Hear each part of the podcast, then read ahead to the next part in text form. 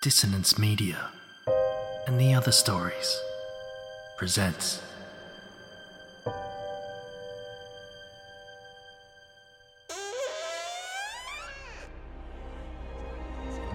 Step into the abyss of After the Gloaming, a gothic fiction podcast that delves into the depths of human emotion, unyielding love, revenge, internal struggles, and restless souls await you in nine haunting episodes where dread, fear, and rare glimpses of eerie happiness linger.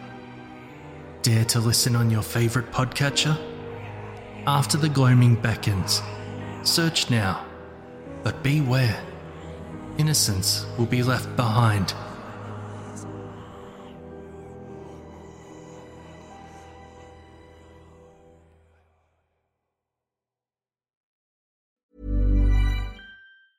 Hey, it's Danny Pellegrino from Everything Iconic. Ready to upgrade your style game without blowing your budget? Check out Quince. They've got all the good stuff shirts and polos, activewear, and fine leather goods, all at 50 to 80% less than other high end brands. And the best part? They're all about safe, ethical, and responsible manufacturing. Get that luxury vibe without the luxury price tag. Hit up quince.com slash upgrade for free shipping and 365 day returns on your next order. That's quince.com slash upgrade. Everyone knows therapy is great for solving problems, but getting therapy has its own problems too, like finding the right therapist, fitting into their schedule, and of course, the cost. Well, BetterHelp can solve those problems. It's totally online and built around your schedule. It's surprisingly affordable too. Connect with a credentialed therapist by phone, video, or online chat, all from the comfort of your home. Visit betterhelp.com to learn more and save 10% on your first month. That's BetterHelp, H E L P.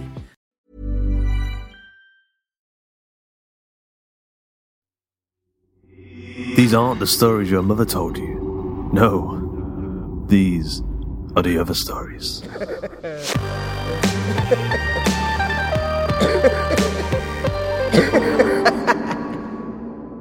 It's just time travel. Written by Luke Kondor. Narrated by Ian McEuen. The patchwork of wires, metal plating, and moving cogs began to hum. The Yeasties was alive again. Its multi drive motors whirred as the latticed metal blades started up. The spinning coils fixed to the cockpit spun, kicking up dust that billowed upwards into Alfie's face. Crackling blue lights snapped into life as the multi drive kicked the antimatter quarks into the centrifuge. Light spilled outwards from its core and sliced a hole through the fabric of the multiverse with that familiar low res chime and the smell of fresh petrichor. Calm down, Alfie boy. Dot said as the pointed tips of his ears flicked. It's just time travel. Alfie looked on at his rainbow skinned companion. No, not companion. He was much more than that. A teacher. A mentor. More than that, even. How could Alfie reduce the being he'd spent so much time with to something less than family? Dot Flux was the big brother that Alfie never had. Dot winked at Alfie as he reached down into the cockpit and pulled upwards on the thrust lever. A second later, and the Yeasties took flight. Alfie wiped his eyes and whispered, Goodbye. Goodbye to his found family. Goodbye to his mentor. Goodbye to the life of adventure he'd come to know. Goodbye to Dot Flux and the Yeasties. He remembered the first time he saw the Yeasties, the multi dimensional time traveling machine from the year 5301 Cat 10. The now familiar time crackle lightning up the back garden, waking him from his sleep as the bulbs in the house blew and the street lights popped musically, one by one. He remembered the mix of fear and curiosity as he pulled back the Iron Man curtains in his bedroom and looked out into the garden, his hands shaking. the hair on the backs of his arms standing on end in the wash of blue light. The very real possibility that he might lose his bladder control at any given moment. And then he saw it. Out by the shed, sat atop where the trampoline should have been, now crushed underneath. The netting and the steel frame spilling out beneath the yeasties like the Wicked Witch's feet under Dorothy's house. The machine looked halfway between a car and a speedboat, surrounded in a webbing of silver metal. A toy car contained within a gotcha egg. The blue light was still there, crackling and popping, but more infrequently now fizzling out like pop rocks in his mouth, losing their vigor. Ah, for toot's sake! A voice said as steam poured out from the sides of the machine. Only tootin' gone and tooted the multi drive! For a minute or so, Alfie watched in terror as the spinning blades slowed and stopped aligning themselves on the sides and the front, creating a perfect X. And then the long, slender fingers reached out of the cockpit and grabbed the sides. They were followed by the spiked hair, the pointed ears, and then the face, the skin like a painter's palette. Even in the dark, the colors shone through as if the skin itself held an effervescent glow. Alfie had come to wonder if Dot used to be a human, or at least something that resembled a human. If he was or wasn't, he'd strayed far from that now. A distorted, twisted version of what he once was.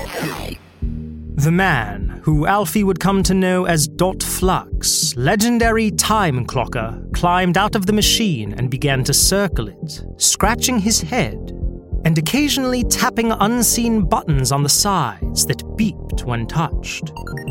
Occasionally, he kicked the end of his foot against the sides and muttered the word toot. There was only one thing for it. Alfie wrapped himself in his monkey onesie, pulled up the hood, and headed down the stairs. The inside of the house was empty. The kitchen was quiet. He carefully unlocked the patio doors to see the man sat down on the grass, looking up at the machine in a defeated slump. Alfie took a deep breath, mustering as much courage as he could before offering his words. Do you need help? he said. The creature's muttering halted. He turned and looked to Alfie. His eyes were sharp, like cat's eyes, and his Cheshire cat smile was wide and manic. No. Do you? The voice was pitched way too high for a man of his size. No, I'm okay. Alfie took a further step into the garden. The ambient blue light now completely filtered out, leaving them in darkness. If it wasn't for the beaming moonlight and its stars, he wouldn't be able to see the man at all. Who are you? Alfie said. Me? The man stood up and dusted off the long lapels of his jacket. My name is Dot.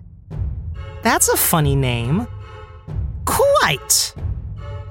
Dot wandered towards Alfie, towering over him with his wiry frame surely twice the size of his dad. You see. He looked to the boy expectantly. Alfie. You see, Alfie, I've only gone and tooted up my multi drive. Ran out of juice, you see. Thought I'd make it all the way back home, but ended up stranded in 2016 Cat 12. No juice here for me. Nothing at all. So it looks like I'm staying here on this god riddled planet of yours. Suppose I better settle, eh? Move in with you? Without waiting for an answer, the man walked towards the open patio door. Wait, Alfie said, stopping him. You can't stay here. My mum and dad will be home soon. They don't let me have sleepovers. Ah, I see. Tis a shame, little Alfie. Not so much for me. You see, I can sleep wherever. Where I lay my head is home. The horizon my pillow. The passing hands of time my nightcap. The ticking my lullaby. But it's the poor wangle tots of 3020 Cat 1 that are in for some trouble. The wangle tots? Yep. Those poor little subspecies are going to die of data poisoning if I don't get these antivirus bot spots to them. Nothing major for me. Another day in the extraordinary life of a time clocker. But for those six billion Wangletots, it's the difference between life and a neural uplink full of cack that will have them feasting on each other's flesh and the like. Same thing happened in Cat 2, but not much we can do for that one. Poor, poor Wangletots, those lot from Cat 2. Poor, poor. A noise halted him, yelling from up the street. Someone complaining about the power outage.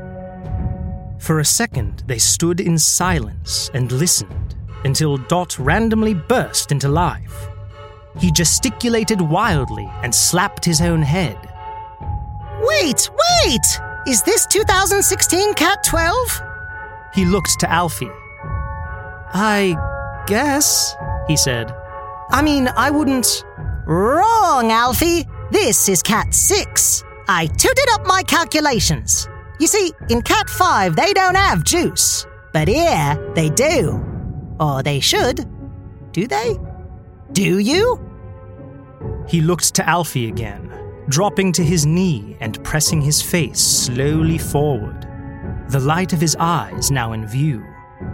His head was giant on his slim shoulders, the skin perfectly smooth, too, like it had been coated in plastic film. What? Do you have juice? Like orange juice? The yeasties will run on anything citric. Well, we have orange juice. Toot! Damn it, Alfie! You are a genius! Orange is citric. He jumped in the air and pumped his fist. Alfie couldn't help but smile at the crazy man. He was out of his mind. Everything was exaggerated his limbs, movements, even his expressions. Alfie went into the fridge and returned with a half empty carton of Mama's Sunshine OJ. He handed it to Dot, who lifted it to his ear and shook the carton. Each splash inside seemed to make him all the happier. He turned to the yeasties, opened a small door on the side, and poured the juice inside. Another button press, and the machine started to whir. As he was about to climb back in, he turned to Alfie.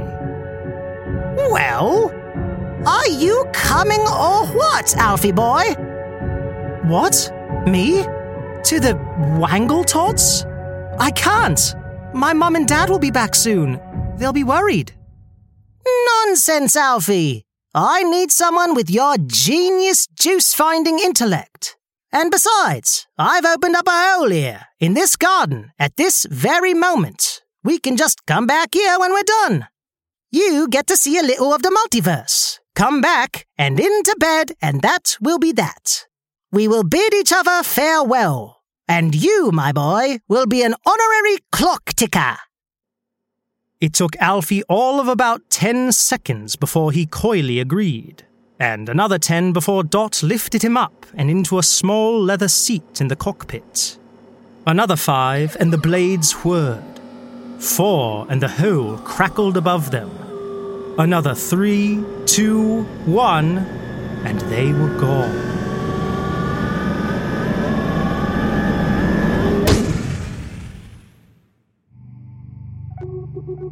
They say that time flies when you're having fun, but the time to fun curve must be exponentially quicker when the thrill of adventure is added to the mix.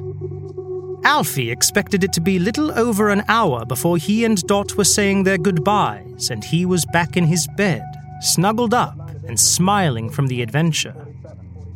But it was seven years before they did say goodbye. They'd been together for so long, on so many adventures. They'd been on the sorts of adventures that never quite finished, but spiraled outwards into more and more. They helped clear the Wangletots of data sickness. They journeyed all the way back to the 1950s Cat 20 to save the good Hitler. Then back to negative 102 Cat 9 to save the pre species of space rot so it could go on and grow into multicellular organisms. Dot taught him things too. He taught him how the yeasties could go back and forth in the time stream, but also sideways across the dimensions. Dot taught him that across the span of the dimensions there were uncountable variations of the same exact thing. There was an infinite number of Alfies out there, and Dots too. Then they made their way to the outer reaches and found the point at which the universe begins to repeat. There was a parasite problem there. A real bad one. Dot said. Some chemical castration ought to do it. They cleared the place of parasites. No more eating and consuming all organic life for them. Through their travels and adventures, Dot taught Alfie far more than science and the laws of the universe. Dot taught him how to live with intention, to be confident, to be a hero. So then, when Dot finally said it was time, Alfie felt that he was ready. He felt that it was time to go back to his world and put these lessons into practice to make his world a better place. They ventured through the time stream and they made their way back to Alfie's house. He was nervous. He had a lot of explaining to do to his parents, his mustache for one of them. But when the Yeasties parked up, Alfie was confused. They weren't in that back garden from all those years ago. The street he grew up on was nowhere to be seen, the house non existent. They were parked in a room of pure white. He couldn't see where the floor ended and the walls began. He was about to ask where they were when a bag was shoved over his head and a taser pressed into his stomach. Before he could scream, handcuffs were slapped over his wrists and he was yanked from the cockpit. Unseen hands dragged him across the floor. Wait, He heard Dot's voice say. let me have a word. The unseen assailants removed the bag, and Alfie, now terrified out of his mind, looked around to see 30 or more rainbow skinned creatures that looked exactly like Dot. But they weren't as eccentric as Dot.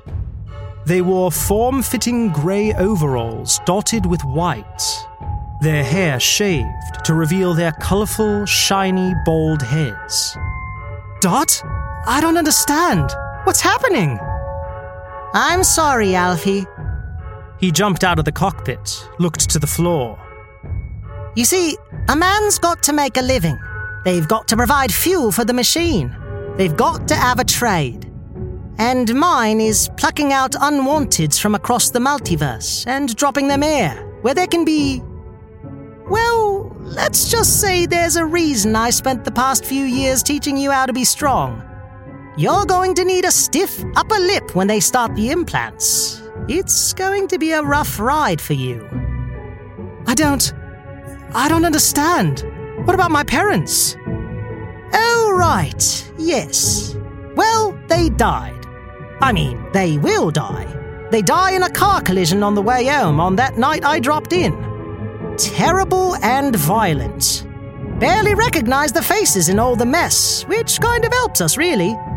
You see, all those humans of the time stream will know is that you were with them, and that you died that night too.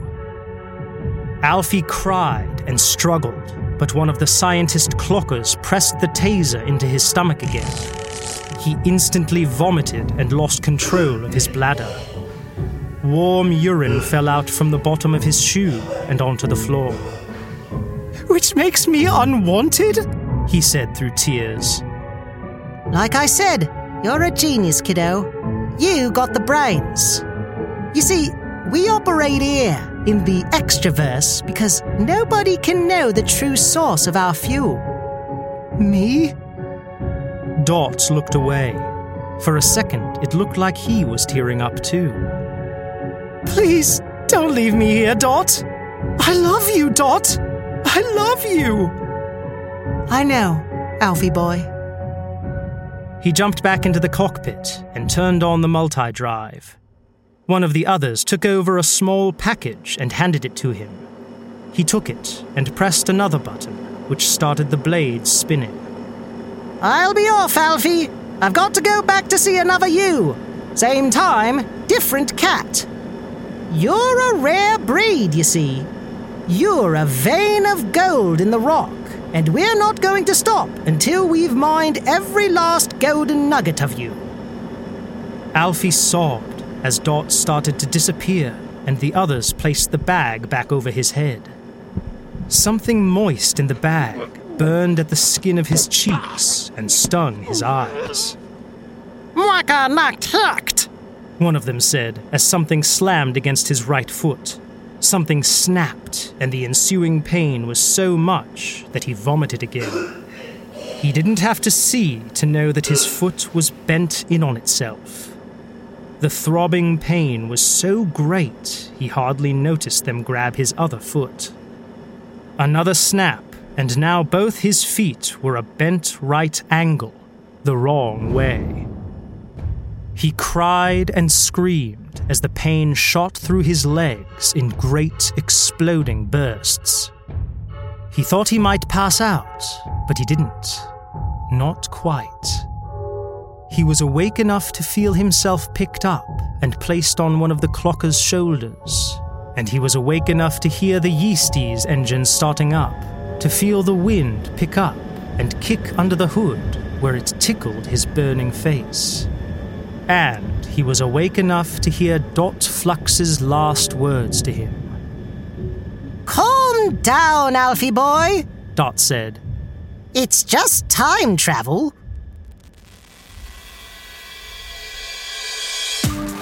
I hope you enjoyed this episode of The Other Stories. It's Just Time Travels, written by Luke Kondor, narrated by Ian McEuen, edited by Karl Hughes, with music by Aries Beats, Myuu, Pessimistic Mystic, and Thom Robson. So I hear you like fiction told in the medium of audio. Well, guess what? Luke Kondor and Ian McEuen have just launched The Hipster from Outer Space as a nine-hour audiobook. It's an oddball science fiction thriller that involves an ancient alien being waking up in the body of a hipster, a psychotic killer obsessed with self-help, and a talking cat called Gary. If you think that it might be your thing, then go grab a copy of the audiobook from hypeurl.co forward slash hipster audio, or simply go to the show notes and click on the link. Once again, the link is hypeurl.co forward slash hipster audio, or just go to the show notes and click on the link there. Until next time.